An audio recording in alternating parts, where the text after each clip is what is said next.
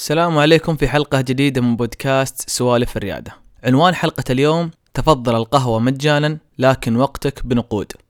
من المنعش أن تشاهد من يراجع النماذج التي ألفنا عليها ويحاول إعادة النظر فيها وتقديم قيمة جديدة لها خصوصا على قطاعات نستغرب فيها التغيير. ومثال اليوم هي كافيهات القهوة. أنتي كافيه في فرنسا وسايبر بلات بروسيا. أمثلة لكافيهات قهوة غيرت نموذج عمل سوقهم والقيمة المطروحة كليا على تلك الموجودة في الكافيهات التقليدية. ففي كافيه تقليدي أنت تدفع مقابل استهلاك المشروبات أو الوجبات الخفيفة المقدمة. لكن في Anticafé و Ziferblat أنت تدفع مقابل مدة مكوثك في الكافيه. والقهوة والوجبات الخفيفة مجانا. لناخذ Anticafé على سبيل المثال ولنحاول معرفة النموذج عن قرب.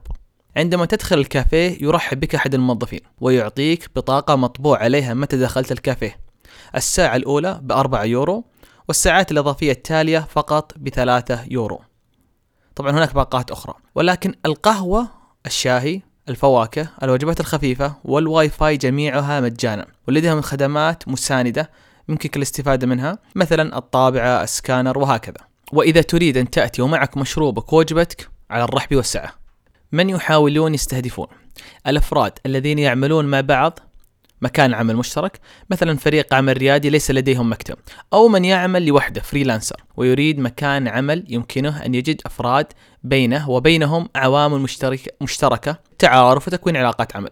لذلك عندما تزور موقع Anticafé والذي تجده في مقالة المدونة لهذه الحلقة ستشاهد الاهتمام والعناية في التصميم واختيار المكان وبيئة العمل.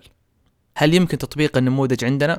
طبعا يعتمد بكل تأكيد على المنطقة مثلا هل تسمع أو تشاهد زملاء لك يريدون عمل مشروع ولكن الكافيهات التقليدية غير مناسبة لهم بسبب الضوضاء أو عدم توفر الاحتياجات المهمة لهم وهكذا من الأشياء وكما أقول دائما لن تعرف هل الفكرة جيدة أو لا إلا بعد أن تتأكد من جدواها بنفسك لا تأخذ برأي أحد اختبر وتحقق من سوقك بنفسك ما الذي أريدك أن تخرج منه في هذه الحلقة؟ أنه أحيانا الأمر يحتاج فقط مراجعة نموذج عمل تقليدي وسؤال نفسك وفريقك هل هناك فئة غير راضية عن النموذج الحالي؟ ولماذا هم كذلك؟ وما هي القيمة التي يبحثون عنها؟ هل هناك طريقة ممكن أن نعدل النموذج التقليدي بحيث الجميع يكسب؟ وما هي تلك التغييرات التي التي يجب إحداثها على ذلك النموذج؟ وما هي القيمة الحقيقية التي تحاول الفئة المستهدفة حقا تحقيقها؟ على الجهة الأخرى تحاول تقديمها لهم.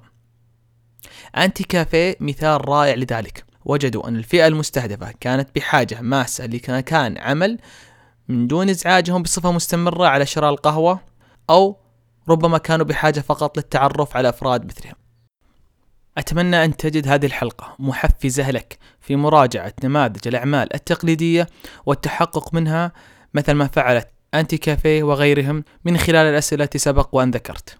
مع تمني أن يأتي لك بالنجاح والتوفيق.